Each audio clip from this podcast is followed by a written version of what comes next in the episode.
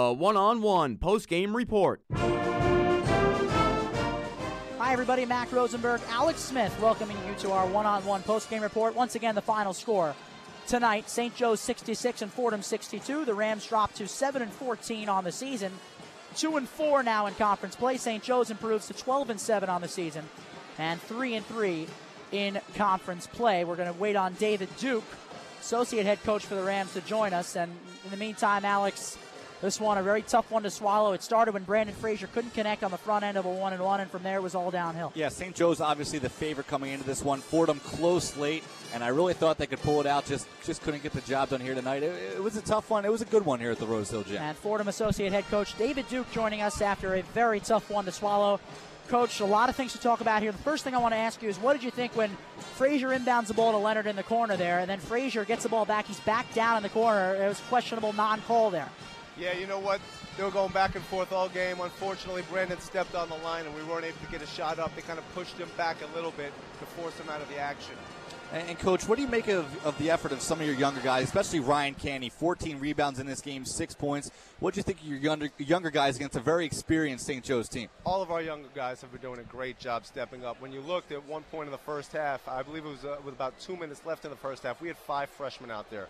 They were competing. They were doing a fantastic job, and it's great to see them getting better and better every game. Coach, again, so many different angles of this game, as with the game against URI. Let's talk about the turnovers. Only 10 in this game. Coach McCord likes to say 14 and under. You did an excellent job of hanging on to the basketball, getting solid offensive possessions off. How about Brandon Frazier? Once again, 24 points in this game. Brandon did a great job. You know, once again, like you just said, 24 and 5 as a team, only turn, 10 turnovers is great because we're allowed to get shots up. That gives us extra, possession, extra possessions with shots. But what hurt us, as we see here, is we're you know 14 for 20, too many free throws missed and uh, that'll get you.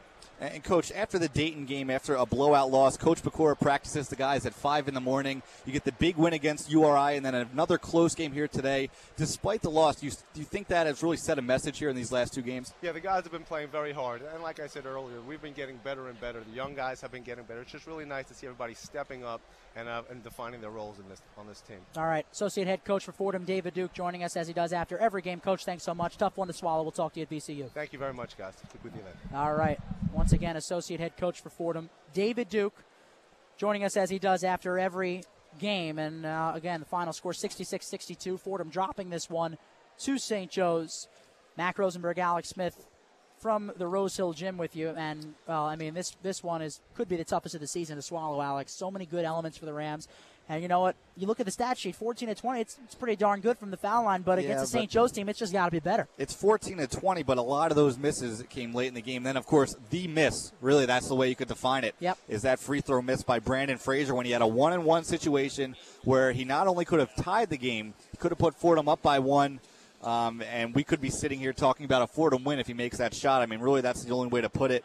Um, and, and, you know, you said it's a tough one to swallow, but when you think about it, an experienced team coming in here, really a better team coming in here, and to be this close late, uh, you really wish that Fordham could have come away with this one. But, you know, good teams, they win these close games, and give credit to St. Joe's. They did that tonight. Rams shot 39% in this game. St. Joe's shot 46.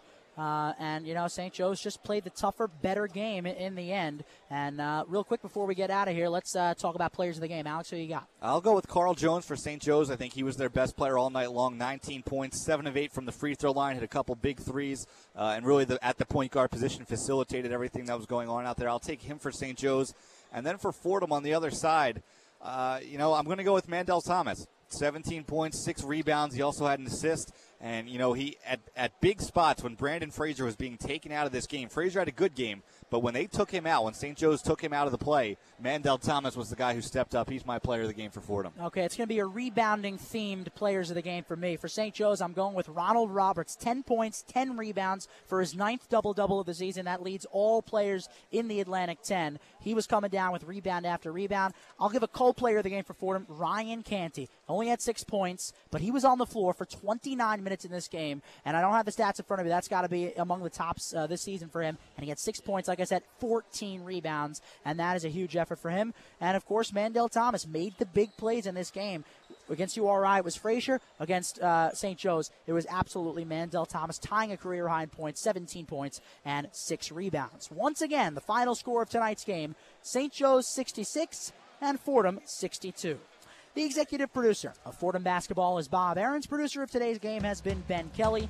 Field engineer producer Kevin Sutcliffe. Our studio engineer Mike Powell. And a special thanks to Fordham Sports Information Director Joe DiBari and his staff for all of their assistance. Our next basketball broadcast is Saturday, February 2nd, when the Rams travel to Richmond, Virginia to meet the VCU Rams. Game time is 7 p.m., and we'll be on with the one-on-one pregame report starting at 6.55 on both 90.7 FM and WFUVSports.org. Our next women's basketball broadcast is also on February 2nd. This one's on Saturday afternoon. The Rams host the VCU Rams at the Rose Hill Gym. Game time 2 p.m. And we'll be on with the one-on-one pregame report at 1:55 only on WFUVSports.org. Till those times, for my partner Alex Smith, Mike Watts across the street with the updates. This is Mac Rosenberg. Please stay tuned for words and music with, from Studio A, already in progress. Have a good evening, everybody.